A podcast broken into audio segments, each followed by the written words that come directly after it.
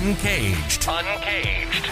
A show celebrating thought leadership from today's top business leaders. The program provides a voice to amazing executives from around the globe who are shaping the world of business today and mapping the path to the world of commerce tomorrow.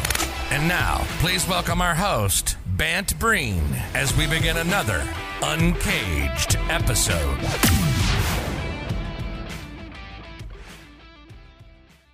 Today we've got Lou Hughes on the show. Hey, Lou, how are you?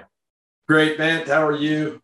I'm really, really well. Lou, I'm excited to talk to you about a topic that is very much on the minds of a lot of business executives that certainly handle global business. Uh, Lou Hughes is the CEO of Beyonics, and he is uh, an expert on engineering and manufacturing solutions. Um, Beyonics is a company that started in 1981. They provide advanced precision engineering and manufacturing solutions for the healthcare, automotive, and technology sectors.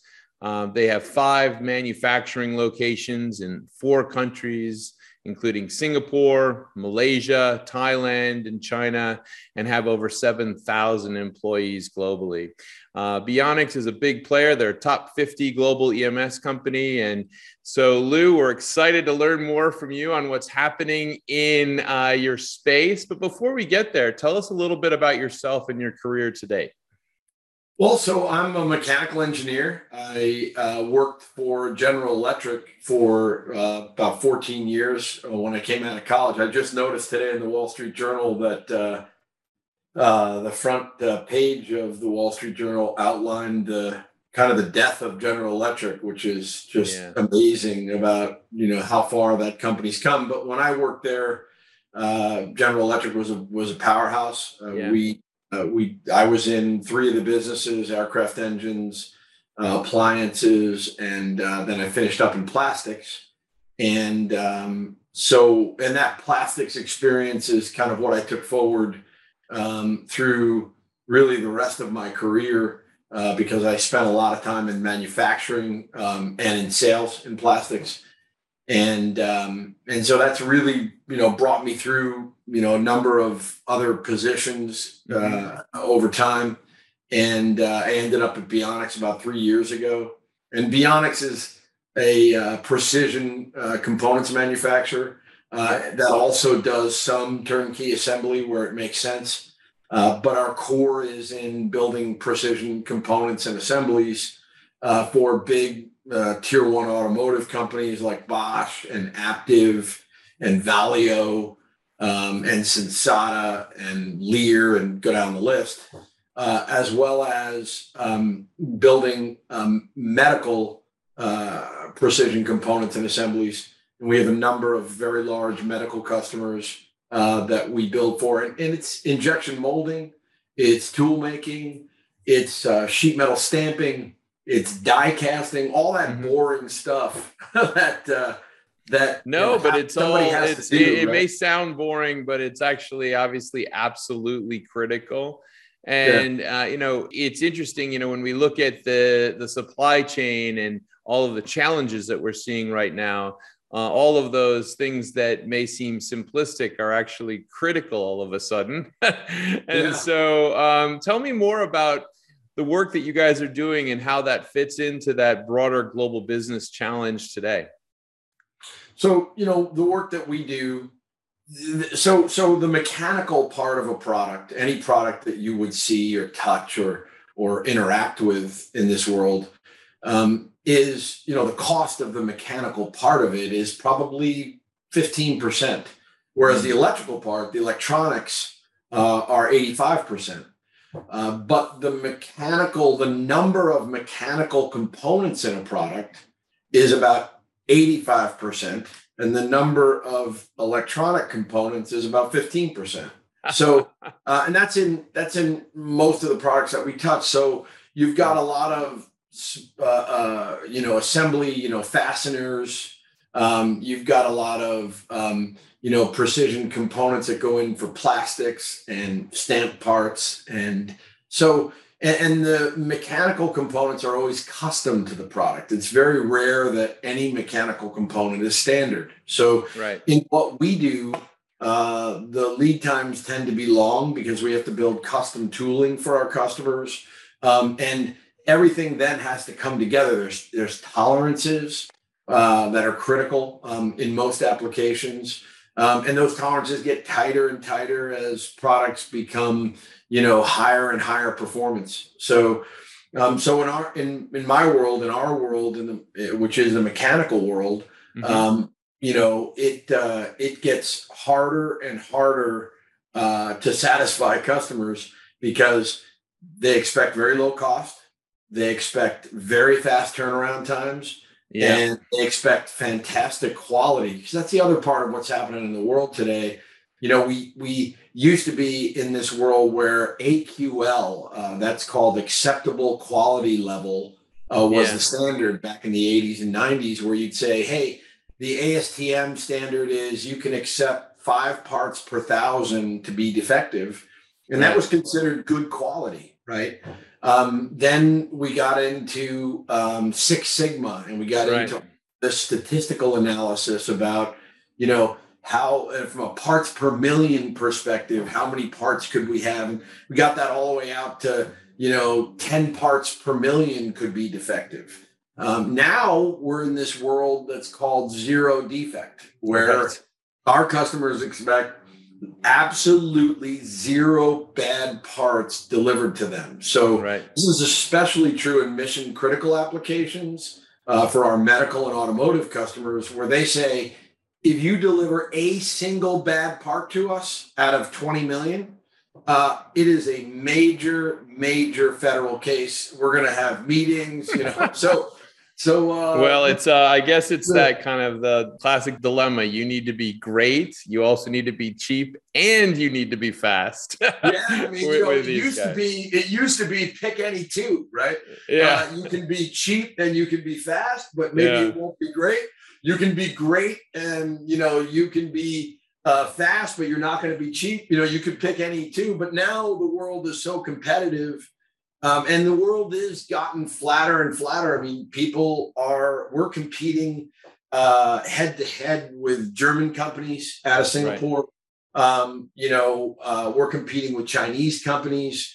Uh, we're competing with American companies. Um, so we're all uh, at in kind of a level playing and a level playing field, and we've got to be great to to win and that's what it comes down to. Yeah and and i mean you also are working in a, an environment where the dynamics of the marketplace are are radically shifting uh, under your feet. Uh, tell us a little bit more about some of the things that you guys are seeing in that area.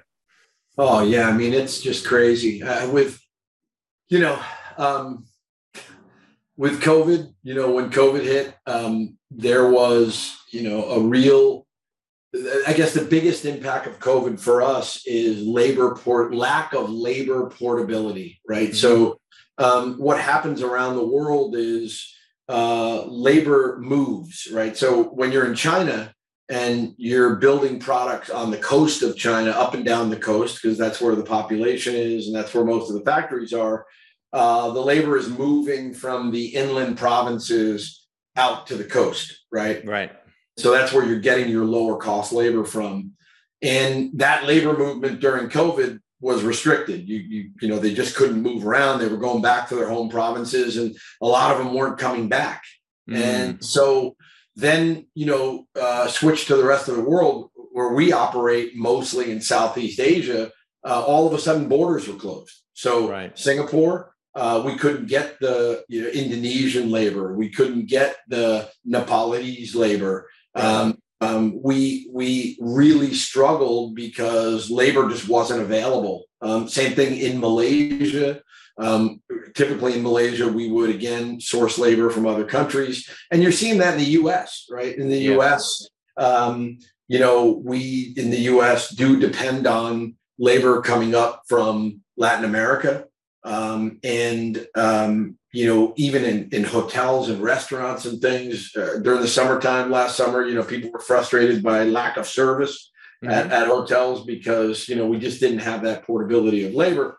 So that was a big issue. And we still haven't solved that. The borders are still closed in Asia. Um, Yeah. So we still struggle with that every day. Rising raw material costs. I mean, aluminum ingot uh, is at its highest point uh, over uh, that it's that it's been at over the last you know say 10 to 15 years. Um, and it, it seems like uh, it's continuing to go up. Um, it's hard to get uh, because you know there's not enough return of, of what we do in aluminum a lot of it is uh, based on recycle. Um, so when they don't get the recycled product back um, you end up with limited supply and costs go up and availability goes down.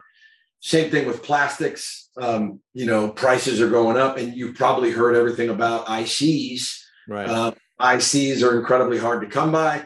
So then that that that creates a sense of scarcity. Then people hoard. So you know, I see my buyers buying. You know, I catch them buying twelve month of months of product in advance, and we end up with all these ballooning inventories. Uh, we have too much of one thing and not enough of another. Uh, So it's uh, that becomes a real struggle. And then and then lastly, it's logistics and and shipping, right? If- Right. If you know you have seen some of the scenes uh, off of Long Beach uh, with Yeah, all the incredible. container ships backed up.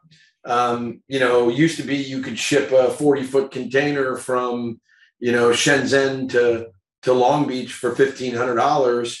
Uh, now that costs 25. I saw I saw a great cartoon of uh, a family doing their uh, holiday shopping in a boat, going going going out to the boats off of Long Yeah. Beach. Yeah, well, that would be, that would be a great way to do it now. And I'll, I'll tell you, um, that has rippling effects when the cost of shipping goes up by you know 20x. So, you know, and these are things that not only we face, but our customers face. So, it, So it how has- does that impact? Uh, I see the rising costs. I I wish I'd held on to all of those uh, aluminum Coke cans that I've consumed over the years. Prob- Probably could be you know the yeah, next you, you're a rich man now. Yeah, exactly.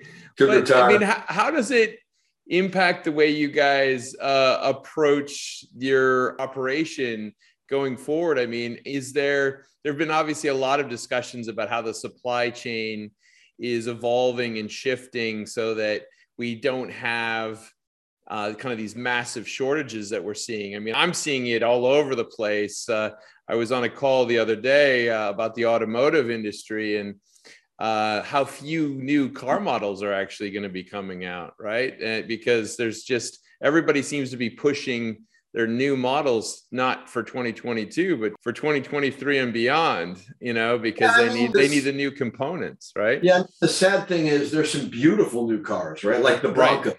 The Bronco, there I can give you 10 examples. I'll give you one. We build a lot of components for that vehicle, and that vehicle Wow. is in high demand. People want that vehicle. Um, it's its pre-orders are out 10, 12 months, right? But and you can't get it. And so, you know, because they can't get the ICs and a number of other components that have to go into that vehicle to get it built. And so, you know, it's it's sad. And so Yeah. I I because all the innovation, all the engineering, all the design work, because for any vehicle, uh, companies like us, it takes three to four years of NPI uh, uh, Right. development right to get to that production phase. Right.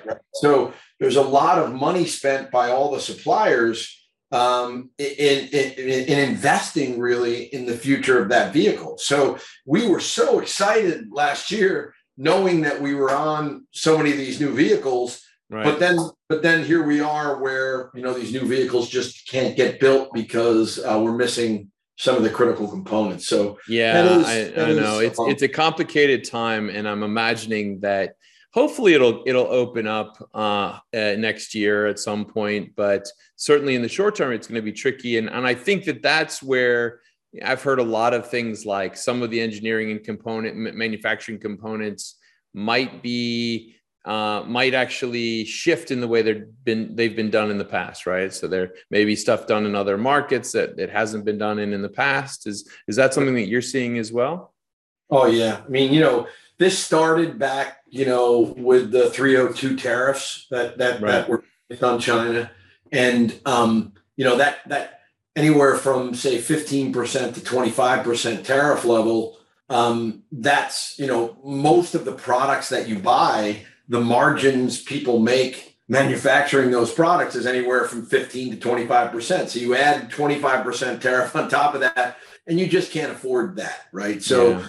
Most of the manufacturers, um, or many of them, are moving their production out of China when it's ex when they when they seek to export from China. Wow. So um, right. Now, so China then becomes a domestic market. Yeah, China. Like we have a facility in China, up in northern China, where for our multinational customers, um, we will build for them in China for China because right. a lot of them, you know, have global markets that they serve, and including China, they serve China. And so uh, our facilities, when we do a global program or run a global program, will uh, have tooling or production up in China for that domestic market. And that's kind of the way it shifted.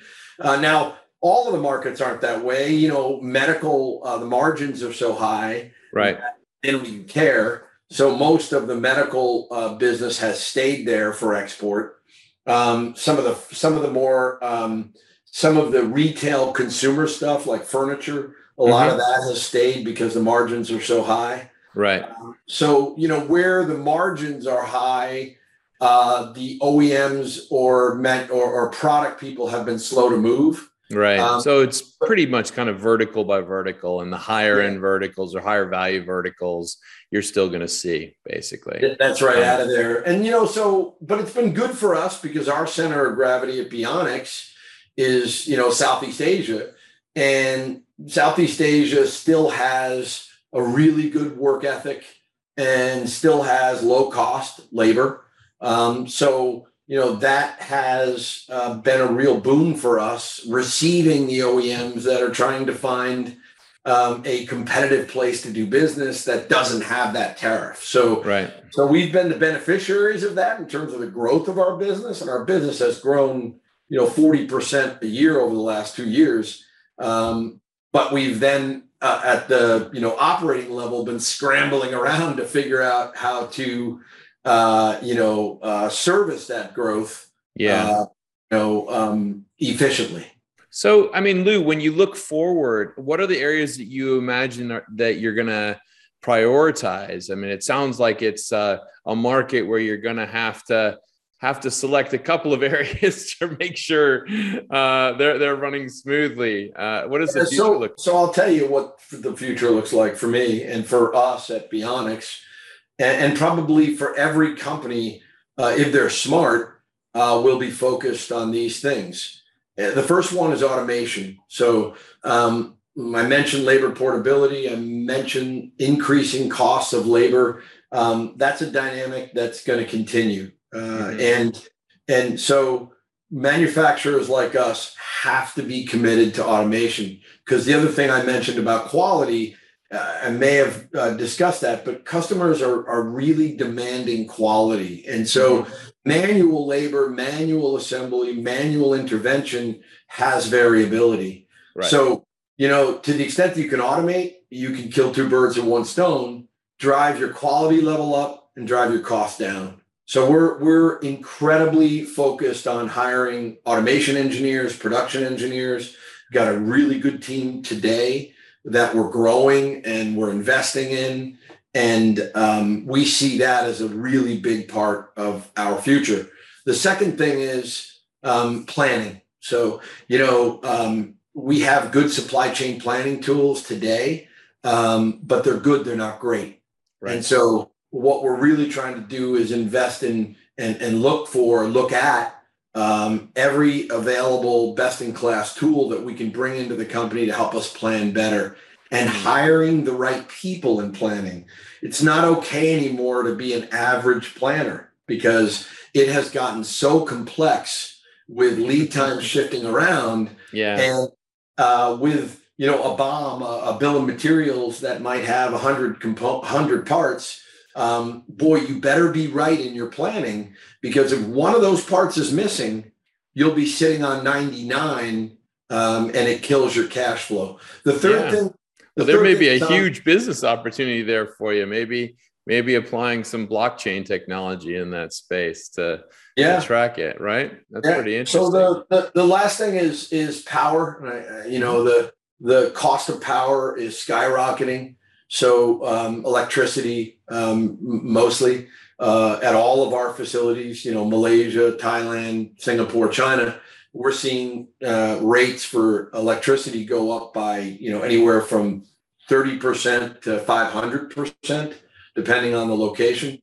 So we've got to be smarter about utilization. And this means uh, doing complete uh, power reviews uh, on all of our equipment, um, looking at uh, inverters, uh, things like variable frequency drives, variable speed drives, putting that in front of our compressors or chillers, our heavy equipment, um, looking at solar, um, looking really to uh, reduce our utilization of electricity uh, in half. Um, that's our goal over the next 24 months. I'm driving our team um, to think differently about power um, because I, I see uh, the future, at least you know, of our business and heavy industry because our equipment, we have huge die casting. Are you seeing that governments are supporting that? I mean, uh, it seems that I would imagine they would be giving you guys benefits like tax benefits, et cetera, for that. You know, um, not yet. Uh, okay and, and I think the U.S. is, but we yeah. don't operate in the U.S. And yeah, you know what what China has done to us is China. You probably read some of this, but they just shut the power off. Yeah, and no, so, I, I know that, that in that October. They... in October, like the, the officials would come by and say, "Oh, surprise, we're closing you down," right? Yeah. And so we would ask, "Well, wait a second, uh, how long are you closing us down for?" We don't know. Well, what do you mean you don't know? Oh, well we'll get back to you. You definitely have to shut down this week and we'll come back on Sunday and let you know if you can open again. And obviously, customers don't like that kind of lack of um, uh, uh, consistency, stability in their supply chain. Yeah. They don't want to hear that you can't deliver a ship and that you don't know when you can, right? Yeah, so, that's got to be a joyful conversation. I imagine oh, you get, are, get, you get some pretty angry calls from some of your big clients. I imagine. gosh, I can't even imagine. Yeah. Well, Lou, thank you so much. I mean, it's been incredible to talk to you about what uh, you and Beyonics is working on. And certainly, we are living in a world where anyone who's involved in any aspect of the engineering and manufacturing supply chain, especially for some of those industries that you guys touch, healthcare, automotive, and technology. Yeah. This is a this is a very fluid landscape, but also yeah. one that's going to be unbelievably critical going forward and uh, and evolving quickly. And I, I, really enjoyed what you had to say about the focus that Beyonics is having on automation and how that's going to be a key part of your plans going forward.